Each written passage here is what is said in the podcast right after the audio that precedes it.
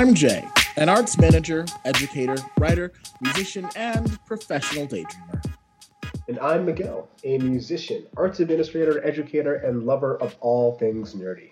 And this is Play Black, a podcast dedicated to nerddom, reviews, and hot takes on arts and culture and the human experience from the perspective of two melanated artists. This episode of Play Black is a breakdown, meaning that the conversation will be a bit deeper and that we'll be sharing more of our personal experiences. The goal of Play Black is to create a space, a brave space for connecting, sharing, and honesty. We invite you to join us in honoring each other and holding each other up as we navigate complex thoughts and feelings. In other words, no bigotry, trolling, or toxicity, please and thank you, you toxic folks. I'm kidding. Y'all, y'all are great. So let's catch up. How are you? What's what's going on with you? How you been?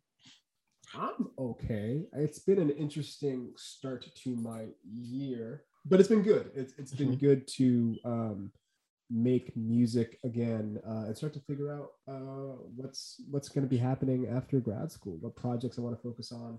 Um, this being absolutely one of them. I really mm-hmm. love uh, how we get to just talk about art. Um, yeah, uh, that that feeds my soul in a way that I didn't know it was missing.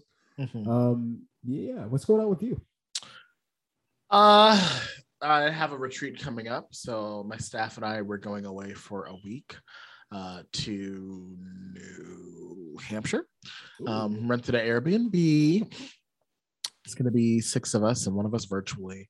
And we're just going to, in a way that we haven't really had the ability to before, um, sit down and reflect and think and vision um, I think just for us, you know, we grew really quickly as an organization, which has been really great.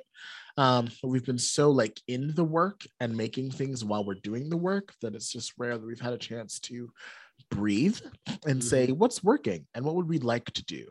Um, so I'm excited to have that moment and uh, yeah, I think it'll be fun. And we're also just gonna also have a good time. We're cooking for each other, gonna play yes. some games. Mm. Um, there's a whole like fire pit and grill in the backyard. And so yeah, I think we're gonna have gonna have a good time. Our retreats, we've gotten better about it being very helpful, but also being um being fun and we really bonded uh me and my two co-directors after the last one so i think this will be nice to do that with a little bit of a bigger group so i'm excited i'm excited i love that and i love incorporating like wellness into your overall mm-hmm. aesthetic right because mm-hmm. like sometimes we just get too far into the weeds and yeah. don't you know take a second to look up at the clouds a little bit you know mm-hmm. I, i've also been working on like uh, mindset uh, just generally on mm-hmm. and how I, I, apply it to my life but also how i apply it to my music you know uh, we've been talking a lot about um,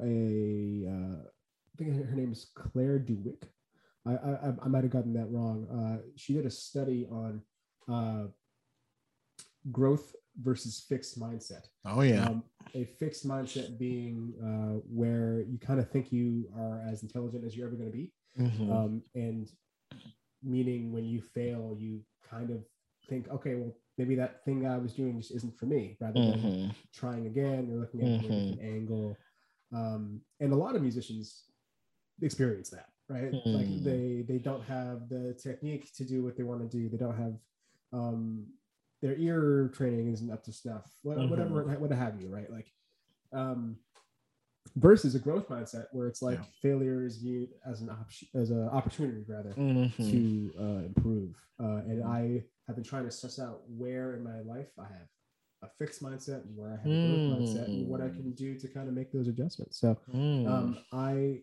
incorporating that stuff into your daily routine mm-hmm um, is super important. So kudos mm-hmm. to uh, Dunamis for always being on the cutting edge. I mean, kudos to you too. I think, you know, particularly when we have this pressure of success, I think those those fixed mindsets can be, you know, really tough. I remember I tell this story a lot, but when Dunamis was about to kick off, before was about to spark, remember I was sitting on the toilet having an anxiety attack just about. And I was just like, I'm going to fail. This is going to fail. Mm.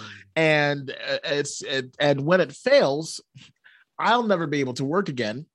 And this, this uh, idea, which is a good idea, is going to be tainted. And then also, I'm going to fail the people that work for me, and I'm going to fail the people that we're trying to serve. That's what's going to happen here. And then, um, my friend asked me like, "Well, what would you do if you failed? What would you do if it all burned down?" And I found myself being like, "Oh, well, I'd see like why, and then I'd address it, then I'd fix it." and so it was interesting because it was just like, you know, I thought I was in a fixed space, right? And my anxiety was playing to a fixed mindset.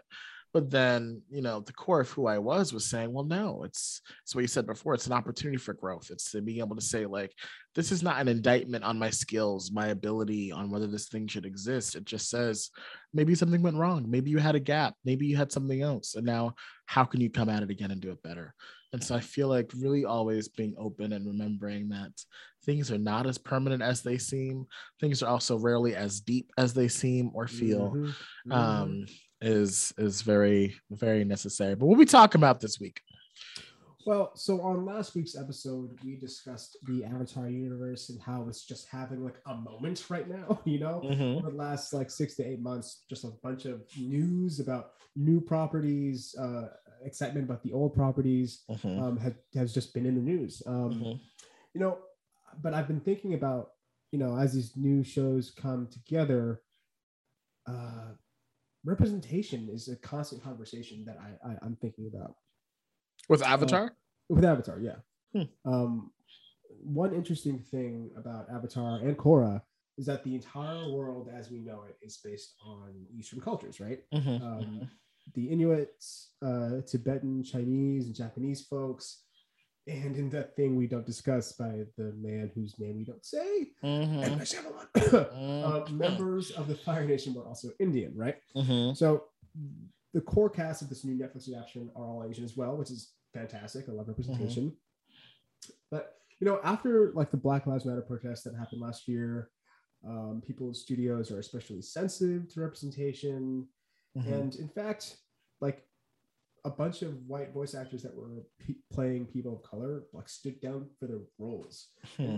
That made me feel some kind of way. I'm like, I don't, I don't know uh, what exactly the right response is. Like, mm-hmm.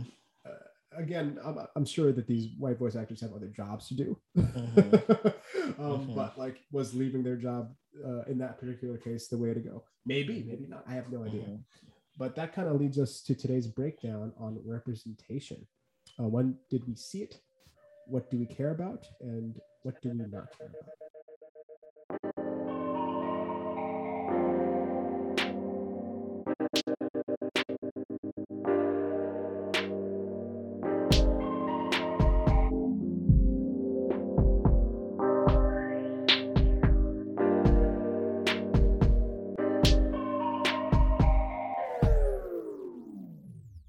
This was interesting to me because I think the other through line for Avatar here is the these new live action things. They're all focusing hard on representation, whereas most of the voice actors for these were white mm-hmm. in in all of these. Um, and it's interesting. It's it's interesting. Actually, were there any people of color? I know that Mako, who played um Uncle Iroh, was an Asian man. Dante mm-hmm. Basco was an Asian man. He played Zuko. Mm-hmm. Um, but yeah, I'm thinking about everyone else, and I feel like it was mostly white people. That's interesting. It's this is this is what's tough for me. I think um personally, I don't care about voice actors being the same race as the the character that they're voicing mm-hmm. unless it's a thing that is like distinctly about the racial identity or that is like right. integral to the story. Like I don't want a white man being, you know, the voice of I don't know, Barack Obama and a story about Barack Obama, the life, the history, the animated series, Barack goes to the past. You know what I mean? Like I don't want to hear Patton Oswalt doing that. Um, but I think by and large, uh, you know, particularly with voiceover, these roles are so fantastical. People are orange, people are green, people are cats that like I think it gets tough. I think about The Simpsons, you know, another person who stepped down was um, one of the voice actors from The Simpsons who stopped voicing Apu. Um, fair, you know, because that felt like a cultural stereotype, that character, I think. So I feel like there's, I think there's some nuance to this voiceover conversation. But overall, like as a Black person who consumes this media, I didn't look at those, I don't want to reduce them down to gestures, but it felt like gestures to some degree and be like, oh, we are moving the needle forward. You know what I mean? Like I didn't, Yeah. it didn't feel like, oh, this was a necessary part of our fight. What would be nice is is there a pipeline for people of color to be in the industry? Are there ways for people of color to have access to voice more of these roles? That's something I care more about. What's your pipeline? What's the system that allows them to thrive? I remember I was uh was virtual Comic Con last year, Cool. and I was watching a panel. Um, oh wow, this says back to Avatar 2. I was watching a panel with all voice actors, and one of them is D. Bradley Baker. He's a famous voice actor. He's the one that basically does all the animals and also some people. So he was the voice of Appa and Momo and all that stuff. And there was a woman of color who was talking about how difficult it was to navigate and to get roles and to get jobs as a person of color, um, and how there was a double standard. And he goes, well, do you just have to like work harder? Like, yeah, it's not hard. Like, there's no difference. You just, it's it's like a meritocracy. You just work really hard and it gets it. And it was just like, whoa, bro, whoa, you are so wrong and it hurts because you're such a part of my childhood. Um, but yeah, it's like it should be a meritocracy. It should be something where, um, you know, people get that chance, and that's what I care more about, more than I care about, you know, who's voicing what to to to some degree. What about you? What do you think on that? Uh, I mean, in the animated context, I think uh, I agree with you uh, completely. Right, like um, the fact that these characters are on screen. Um, I mean- I mean, like I'm not saying, for, for example, the Boondocks. Um, right. If, if anyone other than Oh, Regina King, my was, God. Huey, Yeah. it'd probably be a problem, right? Mhm. like that would be a, kind of a hard line, but Yeah. um, I'll, I'll use uh, Jenny Slate, who was I think voicing Mhm. um, uh, Character in Big Mouth. the character in Big Mouth. Yeah, Mhm. um, that character is super important and Mhm. reads as a black per- a black person is a Mm. black person is is, Mhm. is is going about their blackness.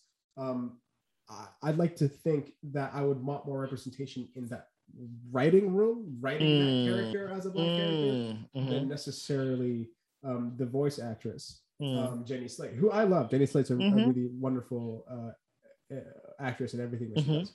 Um, and from Massachusetts. Okay. Oh. Um, yeah.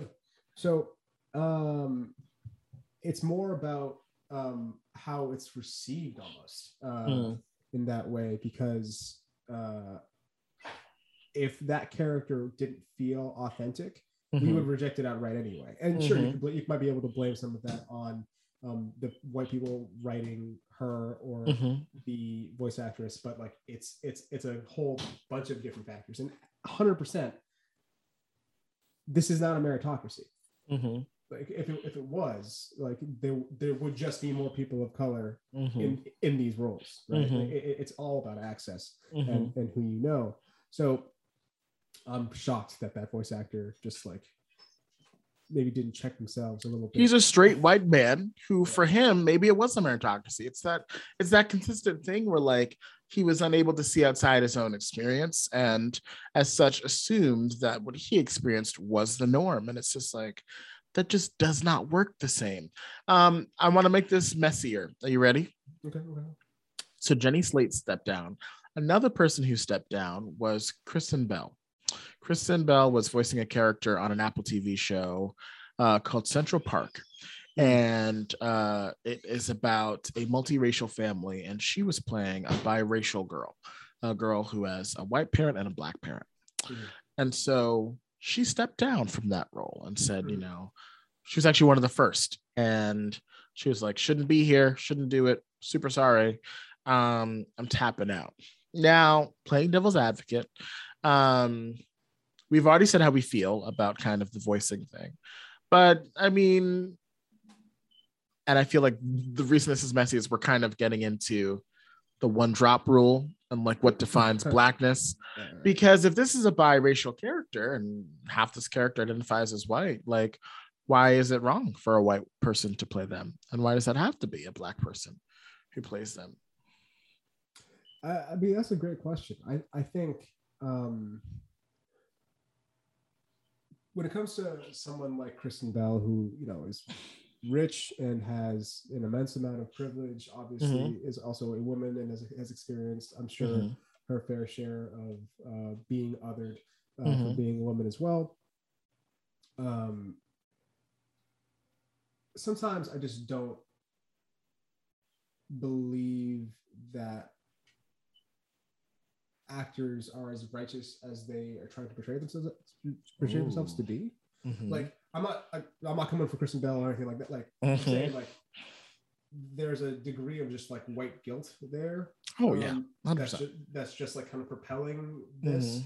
and not to say that um white people shouldn't kind of understand where they are in our society and like engage with that actively Mhm. um uh and i, I could even gauge if it's authentic you know what i mean for uh, for, Yeah. for, for my side right so Mhm. it's like um thank you for opening up a spot for a person of color Mhm. um that character is I, I I don't know anything about the, the Mhm. series but I'm, I'm assuming that character is still read as black um right right uh because of uh our societal standards like if you're Mhm. if you're if you're uh, an, a 16th black and and but exhibit some of the physical features you're just going to be treated like a black person a hundred percent.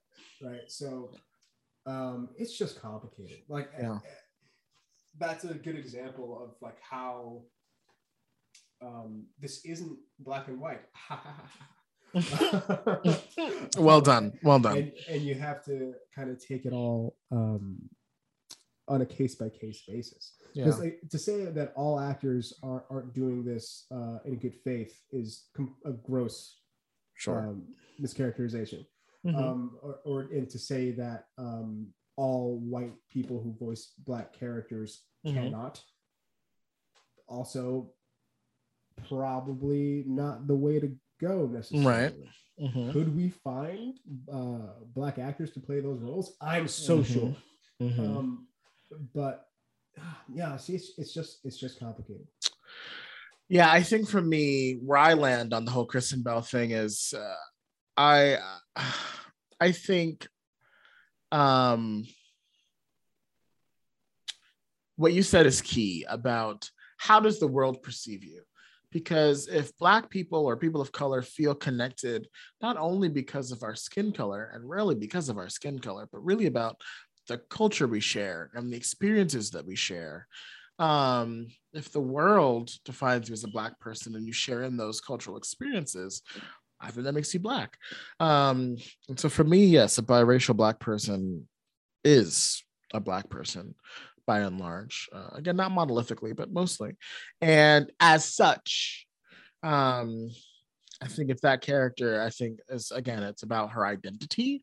I feel like it makes sense for that to shift.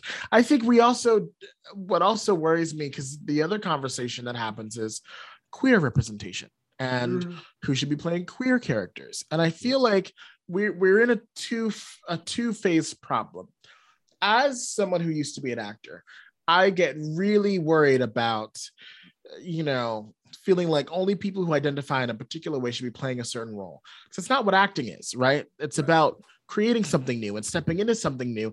And it's important because it gives us empathy. It helps us understand something different. Mm-hmm. However, I think we can't get to that place where we can operate purely from artistry when we have historically disregarded and disenfranchised people and not let them Mhm. have access to opportunities.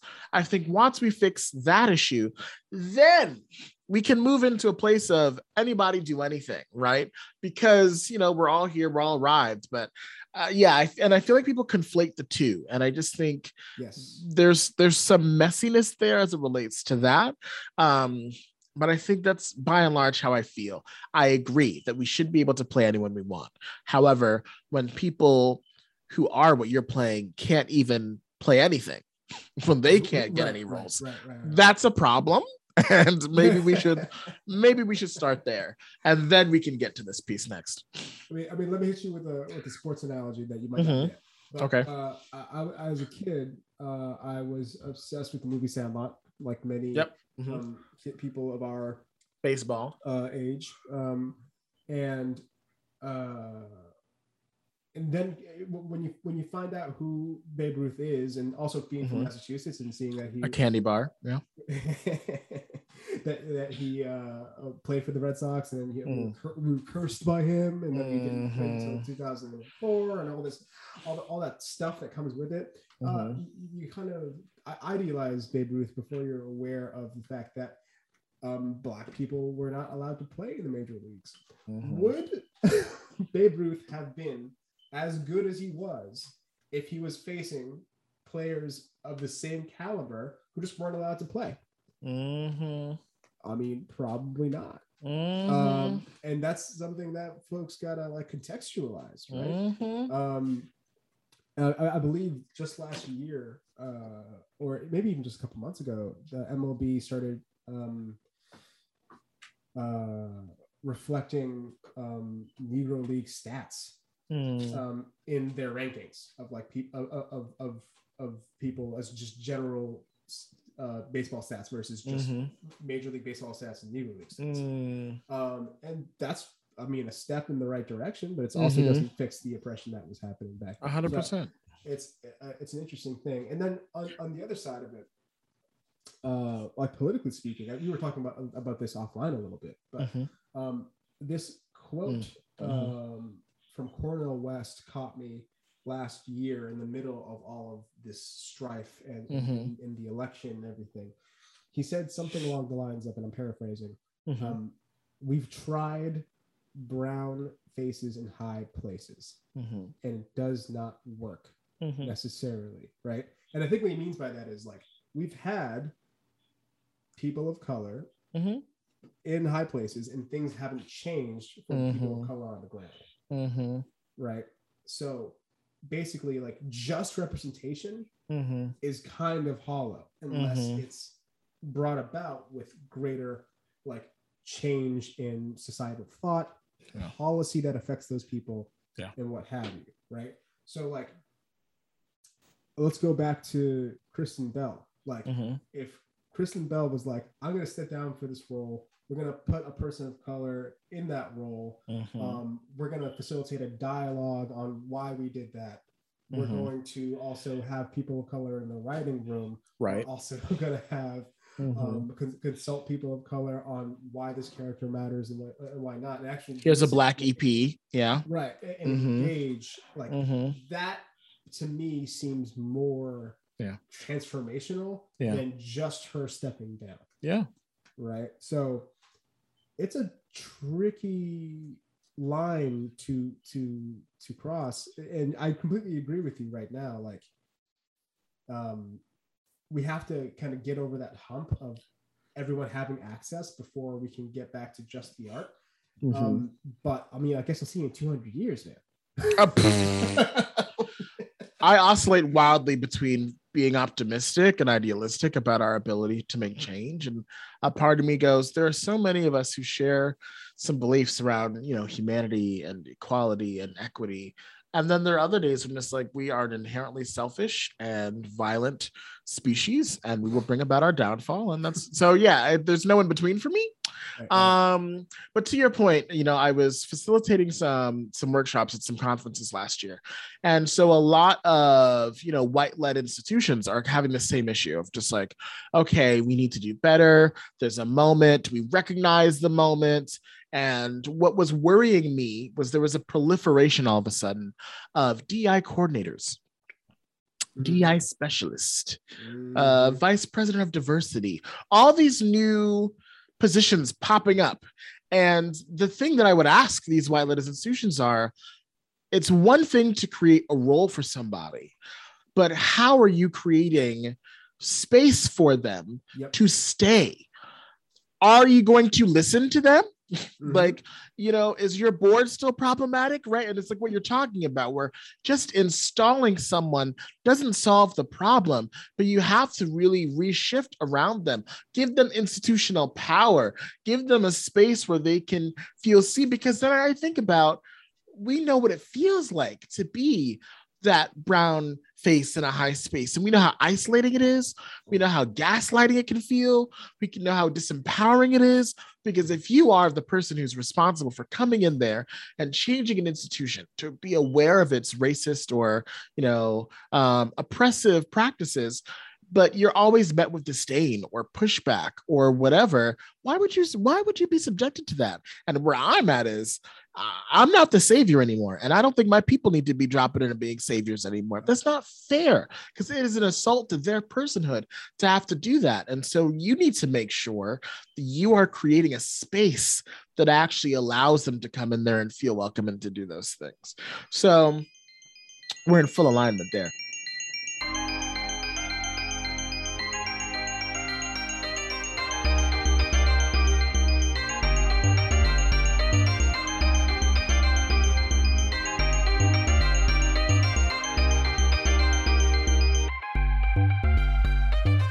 So, question mm-hmm. When was the first time that you felt represented? Um, and it can be on screen, in books, movie, TV, all of it. Uh, that's an interesting thing. Well, you know, I was recently asked this a separate question mm-hmm. that relates to this. Um, when was the first time you had a uh, black uh, or brown teacher or mm. um, something along those lines. And I am really lucky. Um, I had a black principal, mm. elementary school, mm-hmm. like kindergarten on, Mr. Mm. Welsh. He was the shit. Mm-hmm. And he was unapologetically black mm-hmm. in a way that um, was just amazing to see. So it was just kind of normalized. Um, mm for me, which was really nice. So, but on screen, that's a that that, that gets more complicated hmm. because um, I wasn't kind of aware of my blackness as a child. Mm. Right, because I'm I'm I'm I'm I'm Afro Latino, right? Like I, mm-hmm. I, I grew up here, so mm-hmm. like folks kind of read me as black, mm. um, and um, there's definitely African descent um, mm-hmm. If you mm-hmm. know anything about history, uh, mm-hmm. Dominican Republic or the island of Hispaniola is where mm-hmm. Christopher Columbus landed first. uh, and I'm so sorry for y'all. Yeah. um, there's definitely uh, African descent, um, and there's definitely uh, aspects of African culture that still mm-hmm. permeate in uh, Dominican Republic today. Mm-hmm. They, they, a lot of folks won't recognize that, right? But at the time when I was a kid, uh, I would consider myself Latino, not necessarily black. Mm-hmm. Um, so the first time I remember hearing and watching something that was close to my experience, not my experience, close to my experience. Sure. Um, was a George Lopez comedy special. Mm. Um, and it's because Mexican folks and Dominican folks are very different, extremely. Mm. Mm-hmm. But the fact that this dude was brown mm-hmm. he was speaking in Spanish, mm-hmm. and that mm-hmm. there are greater societal like um, uh, similarities between yeah. our cultures that have been touched uh, by indigenous and, uh, and, and Latino forces. Mm-hmm. That was the first time I really like, wow, that guy. Um, he's not like me. We're different, mm-hmm. but like this is as close as I've ever seen. Mm-hmm. Um, to someone kind of speaking towards my experience mm-hmm. um, until uh, I read um, The Brief and Wondrous Life of Oscar Wao by Junot wow. Diaz. Mm-hmm. Um, Junot Diaz is problematic. Mm. Um, we have to acknowledge that.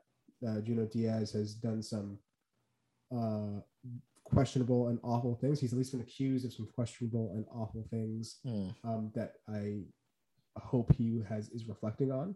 Mm. Um, and uh, that book was the first time that I saw my life experience played out by a really talented author. Hmm. Um, my brother gave me that book, and he, I, I, I, think he made an inscription. It basically said, like, this book is for us. Like this, this, this is our life made on paper. Wow. Um, it's a good read.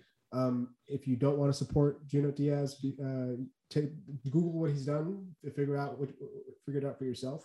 I am glad I read those books when I did um, before I knew um, of his transgressions. Um, mm. But yeah, it's um, it's a complicated thing. It's a complicated. Well, he won a Pulitzer for that. That's interesting. Okay. Oh, it's it's a it's a it's an amazing book. It's an amazing mm. book, and I, based off of what he wrote and the character, I think that is an analog for him.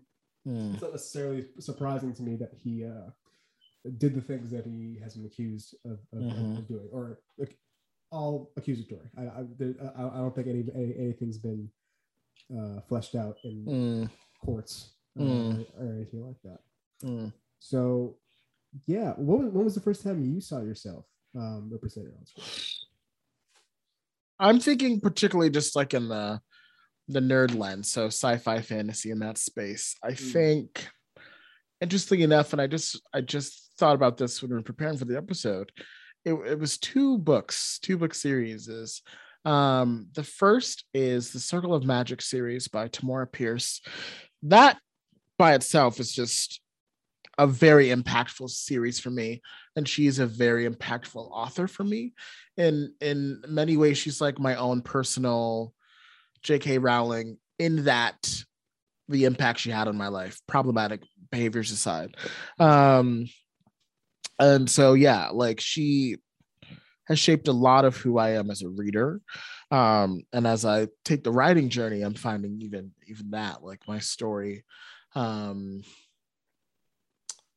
it's inspired by some choices that she made. And so in that series, there is um, basically it's about these four protagonists, they're mages, um, and they're what's called ambient mages. And so in this story, there's like academic mages and ambient mages. And academic mages, they use magic that's powered by themselves. They draw the power from themselves, and that's how they do it. Ambient mages, um, uh, kind of use the magic of the world around them. And so there's um, a green mage, his name is Briar. There's a weather mage, her name is Triss. There's a Stitch Witch, uh, her name is, um, oh, oh my lord, Sandrine Fatorin. Sorry. Sandry. Um, and then there's a black character, and her name is Daja, and she's a forge mage. And um, not only is she black with dreads and like dark black. Mm-hmm. She also comes out later in the series as lesbian. And these books were written like back in the day day. Okay. These are not new. And um super progressive for the time. And then the other one uh is actually a rick riordan story.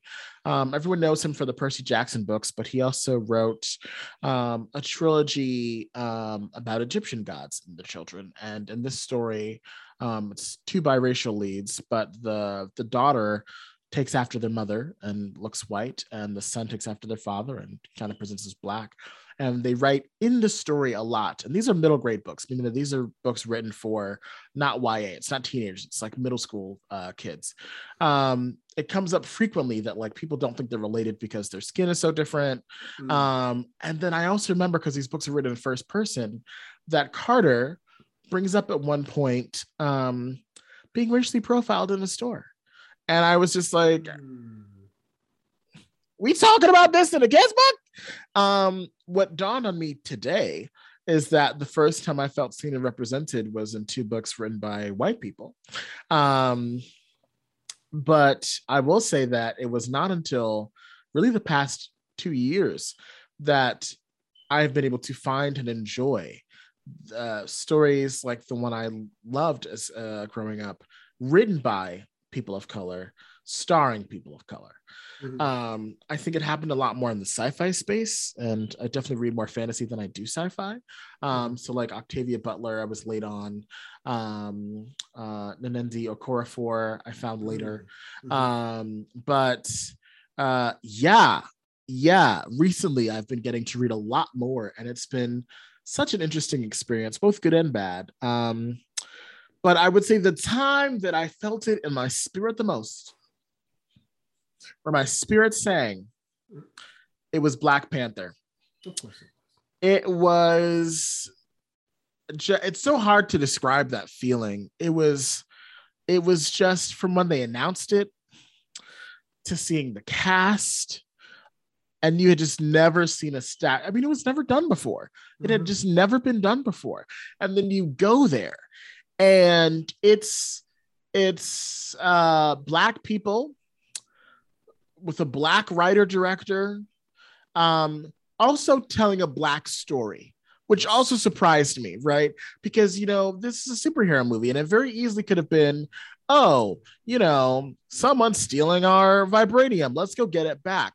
But the choice to tell a story about the tension between africans and the diaspora Mm-hmm. who gets to belong the responsibility we feel towards each other to tell such a black story in a black way with a black cast and these beautiful beautiful costumes and this amazing music. T'challa's theme gets me every time in my chest. It was just and then also the cultural reverberation that happened right like me and my squad went and we dressed up and people were taking pictures of us and we're taking pictures of people and we're like hey sis hey bruv and watching you know all the dance videos and reaction videos online and it truly felt like t'challa is our king as a black group it was just i don't know that there's anything that can ever match that experience you know what i mean um, I saw it four times. I brought my mom to see it. She loved it. I brought my teens to see it. Um, and so I just feel like that to have that.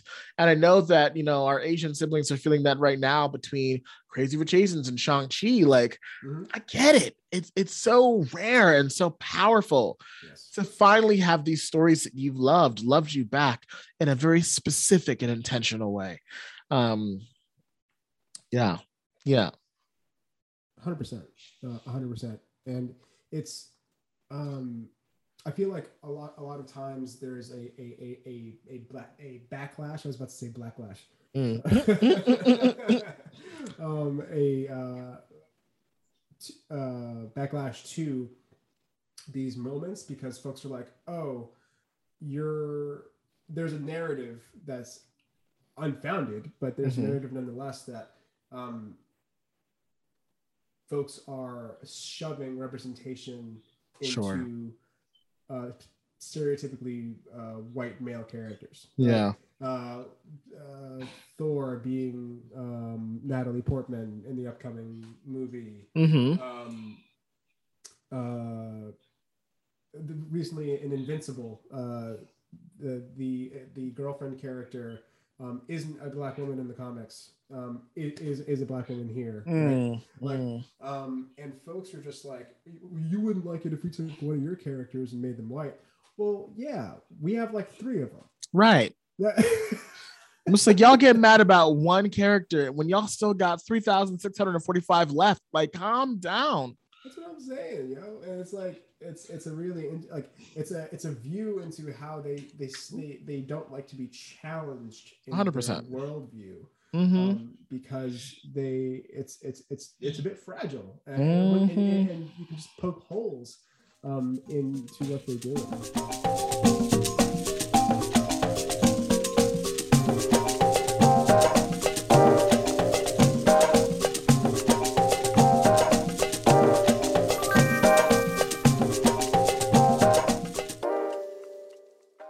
We've been talking about a lot about like uh, black folks doing black shit Mm-hmm. um, we had an experience uh, Yeah. doing something Yeah. that uh, a lot of folks would consider I, I, I don't agree with this Mm-hmm. white shit Yeah. Um, I considered it that, to be honest, yeah to some Yeah, degree. yeah. Yeah. So we recently uh played D&D. Um we talked about it in the last episode and it was the Avatar D&D and to be perfectly frank, you know, I mentioned last week that it had felt as much of a nerd as I am for whatever reason D&D was feeling very um nerdy for me. Like it was very hard for me to uh, connect with it and have a desire to to do it and i was confused by it because so much of what it was are, are things that i like and i think i had a greater a greater understanding when i tried to watch shows like cursed on netflix or the witcher Mhm. and what I was realizing was I had spent my lifetime consuming things that looked just like this. It's people, as soon as it's fantasy, it's white people. With some swords British accents. Some shit's gonna happen in a pub. And I was just like, oh, I'm like, I'm tired of that story because that story is everything we ever get in this genre. And as I began to like watch D&D videos, I was realizing that like, oh, it's more of that. It's a group of white people mm. putting on British accents, talking about like orcs. And I'm just like, as much as I love the Lord of the Rings movies, I had a lot of problems with how there was not a drop of melanin in those films. And uh, did you did you ever hear the story about the casting call? Um, where like the darker people were just allowed to be orcs, but even the orcs mostly were white people. I didn't even know. Oh wow. Yeah. No. Yeah. So for me, I was realizing that it was not necessarily D&D that I had a problem with. It was the whiteness. It was the white culture that had mm-hmm. so deeply gotten in there. Um, and so I actually found it a little bit more bearable when I started seeing like people of color play. And so it was just this really interesting experience of um of not feeling like I was welcome in that space and not feeling that mm-hmm. particularly me and my blackness would be welcome in that space. Um, and then to take it a step further, and to jump back a little bit to what you were saying about like um, swapping characters, I don't want a black Superman. Mm-hmm. I don't want a black James Bond. Mm-hmm. I'm just like, there are other stories to tell. Give me a new hero who is black, like, you know, Naomi, that new character, and who's also getting a TV show produced by Ava DuVernay. That's cool to me. Mm-hmm. Um, you know, I always think this with the James Bond movies. He is 007 that means that there is at least 001 through 006. Tell right. a different 00 story. Show mm-hmm. us 004, the black man who's been cleaning up after James all this years, or is better than James, right? And like James looks like sucky in comparison. Like, tell us those stories. And so for me, what I loved last night uh, playing that D&D was this was a world that we had access to. And typically when we talk about white people and black people, it is we are not you know, there's no such thing as reverse racism. I want to make that really clear. But we're not prejudiced against white people. We're talking very much about the reality of white supremacy that exists in this country. But that's not to say that we don't fuck with white people, right? There's some great white people that we fuck with. Um, and so last night, again, was not just black people together. We had a white DM several white people are part of the game um, and it was largely people of color and we had to enjoy that together. I think mm. whenever minorities are pushing for change it's about inclusion not necessarily about exclusion. And so it's never necessarily we only want to make a space that only we have that you're not allowed into. Sometimes yes we do need our own space to be fair. Yes we need some place to like not have the white gaze sometimes. Um, but we want to be inclusive. And so in this inclusive game last night um, it felt amazing to do this really nerdy thing um, with our latinx friends with our white friends with our black friends be there together and it completely shifted the vibe and the experience that i had been seeing and watching I mean, have you? How did that feel for you at the D and D game, and and I guess in your artistry as well? Uh, I mean, it was just amazing to be doing something because D and D is fun. It's acting. It's role playing. It's, mm-hmm. it, it's a game. It's it's engaging. It works your brain. It, uh, it, it, but it felt so good to still be like just a bunch of people of color, mm-hmm. like being people of color. You know, mm-hmm. loud. We danced. There's there was mm-hmm. music flowing uh, it was a birthday, so there was there was drinks. Like we was having a good time, but we are also mm-hmm. just like in it in, in this kind of nerdy thing. Um, yeah. I I had a great time. I I've played D and D before, so it wasn't like my first rodeo. But mm-hmm. I loved watching y'all learn mm-hmm. the game. Mm-hmm. Like it was just fun to watch everyone learn the game and just start to engage. And once everyone started to understand what what the mechanics were, it mm-hmm. started to flow. Mm-hmm. You know, um, and yeah, uh, this actually brought up a, a an experience um, that I had a couple weeks ago. Mm-hmm. Um, so my partner's white. Mm-hmm. Um, see, we fuck with, with, with, my folks. I'm telling y'all, yeah. uh, my partner's white, uh, and we were going to a birthday party of a friend of mine uh, who is uh, biracial, white and black. Um, and uh, we were going to go do a paint night. Now, when you think of paint nights, what do you think of? You know, uh, white suburban wine moms who are Mm. out for a night on the town is the kind of vibe that initially comes to my mind. It's the same Mhm. vibe that comes to my partner's mind. Mhm. Um, and I've been to a paint night before. and It's fun. Like if you like Mhm. to paint, sure. Um, but um, Kelsey's never been to a paint night with just a bunch of really fun people of color.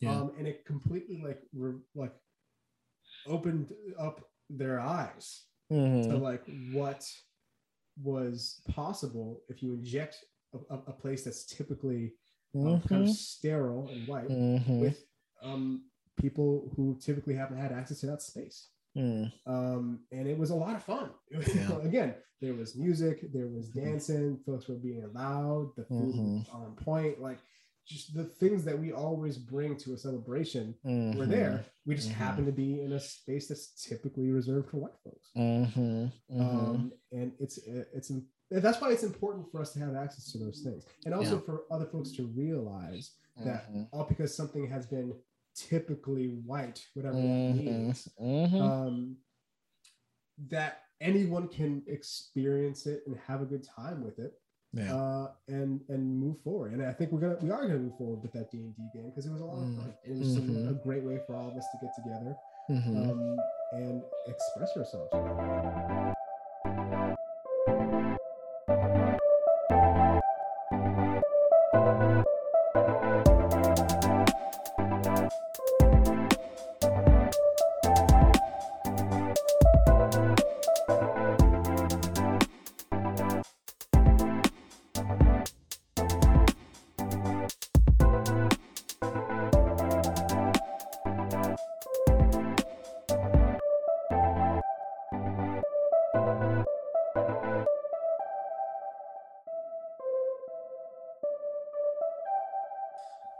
Think it's time for our final word. Jay. The final word.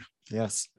So you know we out here being nerds and such, and Mhm. we're gonna hit you with a couple of different types of quotes. Mm-hmm. Um, I don't know how y'all feel about this, but I'm gonna go out and say it. If y'all, if you're a fan of Dragon Ball Z, uh, iconic anime that kind of opened the doors to anime in the United States in the uh, mid '90s to early 2000s, Hmm. Um, and you know the character Piccolo, and you're a person of color, you know that he's black. Mm-hmm. you you you you, you just know. That's just, that's just who he is. Yeah. um and he's also full of wisdom and uh, we'll, we'll talk about the magical negro trope later but uh, Mm-hmm. piccolo always has some wisdom. Um quote you'll laugh at your fears when you find out who you are Hmm. end quote uh, and that resonated with me uh, because it highlighted that fixed versus growth mindset thing we're, we were talking about before um, when, when we started the show you will absolutely look back from where you came from Mm-hmm. And just like think how, why did i let any of those things stop me or get in my way Hmm. uh, once you're be authentically being yourself and Mhm. achieving at the level you want to achieve and are capable of Mm. uh, on a micro level, if I'm learning a piece and I was really having a, a struggle with it uh, early on, and then once I'm performing it in front of hundreds of people, Mhm. like a couple months later, I'm like, oh, it, the pieces were all there. I just needed to like put them together. Hundred percent on, on a macro level, um, hey man, we're both uh, fairly successful men of color in our early Mhm. 30s. Mm-hmm. Grad school, the whole thing, Mhm. independent, making it, making it work, doing things that we love, like this podcast. Yes. Um, and a, a lot of stuff got in the way, but like looking back on it, it ain't no big thing. Mm. laughing, we laughing. at it. Mm-hmm. A hundred percent. A hundred percent. Just and this is this is that it gets better thing, right? About just when you're in the when you're in the midst of the pain and the anxiety and the worry and the the negative self-talk, it feels like the moment you're experiencing is is your life mm-hmm. but to remember that that moment is just a moment and that that moment will pass and that there are so many times where you get to this age and you think back and you say, I never dreamed this for myself. I never thought I could be living this life that I'm living. And there was a quote that came from somebody, it was from Beyonce, who said that she's now living on the other side of her sacrifice as she's 40, right? And like taking a moment to stop and sit in that. Um, it's just important to remember that. Our quote um, the second quote comes from Chimamanda Ngozi Adichie, who is um, a, a, writer and storyteller and speaker. Um, and this goes back to our theme of representation in these stories. And she says, Stories matter. Many stories matter. Stories have been used to dispossess and to malign, but stories can also be used to empower and to humanize. Stories can break the dignity of a people, but stories can also repair that broken dignity. The consequence of the single story is that it robs people of dignity. It makes our recognition of our equal humanity difficult, and it emphasizes that we are different rather than how we are similar. Mm. You better say it. well, she better say it. I said what she said. nah, it, sto- stories are the only thing that keep me going. Mm. Like, and you might think you're, you're a musician. Music is stories. Absolutely. Like, uh, tell the television we talk about stories. Mm-hmm. Anime, stories, yep. books, stories, history, stories. Mm-hmm. Um, and it's important to understand the difference between a narrative and a story. Yeah. Right? A narrative is something that folks are trying to tell you through a story. Mm-hmm. A story is the actual like kind of facts on the ground and the mechanics as to which the narrative works. Sure. Meta narrative, mm-hmm. the the effect on the people that the story is about. Yeah. And, uh, folks need to hash that out for themselves and recognize the power of the stories. I think we love to part of our work as artists unfortunately is also arts advocacy right? We're always having to make the case for why the art's important even though it's so obvious that people determine their societal views. They you know anesthetize their um, emotions or feelings. There's this lyric i love um, from a musical called uh, oof, what's the musical called it's from Stew and the Negro Problem. It's a Tony Award winning musical. Ah, Passing Strange. Thank you. It's called Passing Strange. And there's this lyric where he says, This music always rescues me. There's a melody for every malady, prescription song you see. And it's it's that we need stories to survive, to heal, to move forward, to get through our day. Um, so yeah, go go go read a story, go go take in a story go listen to a song. Um, and thank you for listening to us today. Absolutely. Uh, we hope you enjoyed this episode of the breakdown. Woo! Uh, our show can be heard wherever podcasts are available of course. Make sure to hit that subscribe button and leave a review on apple podcasts uh, if you like what you heard. It's beyond helpful for us. Uh, you can also follow us on instagram at play black podcast. Dm us there to pitch things you'd like to hear us talk about, gush about how much you love the show, or share your favorite TED Talk with Jay over some uh, some coffee.